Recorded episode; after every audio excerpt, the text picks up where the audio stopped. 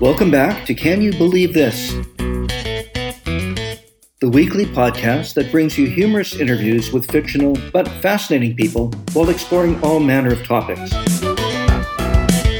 Sit back and enjoy. And as always, please leave your feedback along with any great ideas of your own on my Facebook page at facebook.ca forward slash podcast 1955. You can also send me your emails at comments at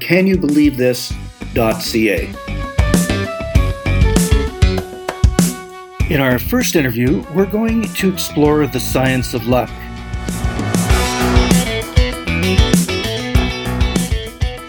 Have you ever wondered if some people are luckier than you are?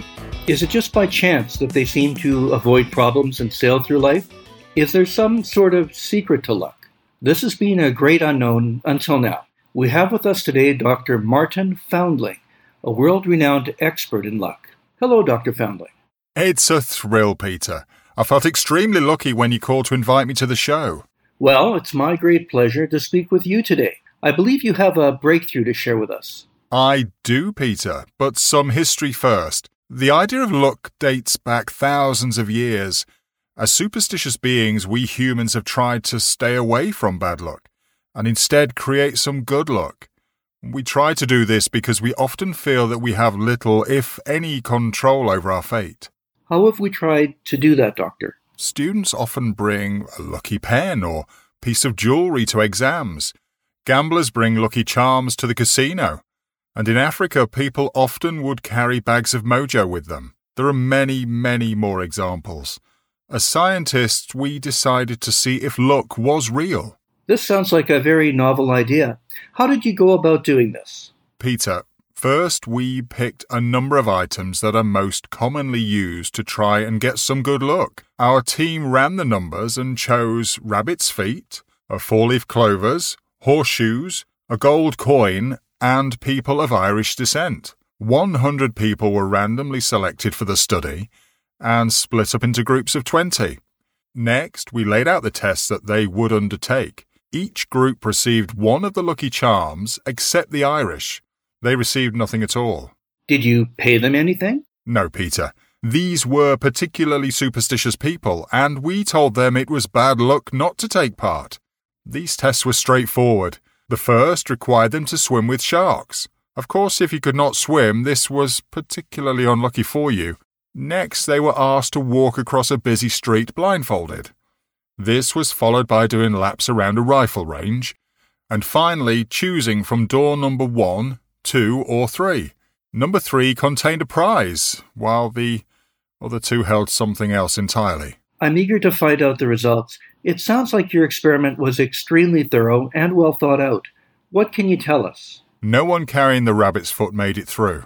Horseshoes were next with five, seven with four leaf clover, and ten made it through with a gold coin. However, all the Irish survived without a scratch. The results could not be more compelling. That's a fascinating outcome, Doctor. We were not surprised given the luck of the Irish, uh, but we are scientists and excited with the result. We intend to publish our findings once we find an appropriate tabloid. There's no money in academic journals these days. Congratulations to you and your team, Dr. Foundling. I'll ditch my rabbit's foot. It was getting a bit tattered anyway. May the force be with you, Peter, and remember not to walk under any ladders.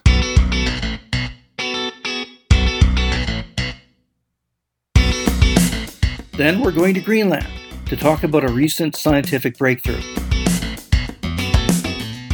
Have you ever questioned where the radio programs, TV shows, and music you listen to go after they end? You might think they're gone forever, but there is some fascinating news out of Greenland on this topic. I'm pleased to welcome Professor Malik Bernhardt to the program. Thank you, Peter. My entire team was excited once they found out I would be your guest today, although I am a little nervous speaking to such a large audience. Don't be, Professor. I know our listeners are anxious to hear of your team's discovery. Peter, our team was tasked with receiving radio waves from sources light years away from Earth. We operate the largest radio telescope on Earth. Or at least we like to think so. I imagine it takes some patience waiting for the signals to arrive here from deep space. You have no idea, Peter. It can be years and the boredom so intense that we have to rotate personnel every three months. That's when the twitches and sporadic screams begin. Wait four months, and these people are basically unemployable. Now, I understand there has been a breakthrough at the listening station. Well, one evening late last year, we began to receive some weak signals from the center of our galaxy. They were unlike any we had previously heard and had a pattern that suggested intelligent beings produced these waves. We got together as a team and determined that these were aliens, and in fact, a possible invasion force. We alerted our government immediately. Did they take you seriously? So much so, Peter, that they closed our shores in case the invasion came by sea. The Navy launched all their longboats and placed lookouts every kilometer along the coastland. Should an invasion come, the government ordered fires lit at each post immediately upon any sighting. Once one fire was lit, the next post would light their own until everyone was alerted. This sounds foolproof. I'll admit there were some downsides. Greenland has 44,000 kilometers of coastline, and it takes 15 minutes to light a fire. This means that it would take about 458 days to get the word out to everyone, but we remained hopeful. However, to everyone's delight, Ayla Olson, one of our technicians, hooked up her old AM radio to the telescope's receiver and with a little work was able to tune into these waves. What happened next? Ayla was able to find some old radio station broadcasts, some of them 70 to 80 years in the past. These signals escape the Earth's atmosphere and radiate into space, but there is a problem. Given the result, the government of Greenland has shut down this telescope. Was it the massive expense associated with preparing for an invasion? Worse, Peter. Despite our best efforts, we could only receive big band music and some square dancing. I feel your pain, Professor. All is not lost, Peter. We have recently received private funding to build another radio telescope in hopes of retrieving some old TV shows.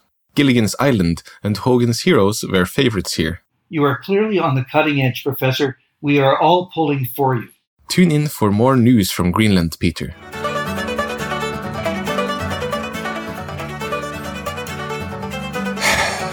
Turn that off, Ayla. This concludes today's show. If you liked it, tell everyone you know. Come back next week for some more great interviews.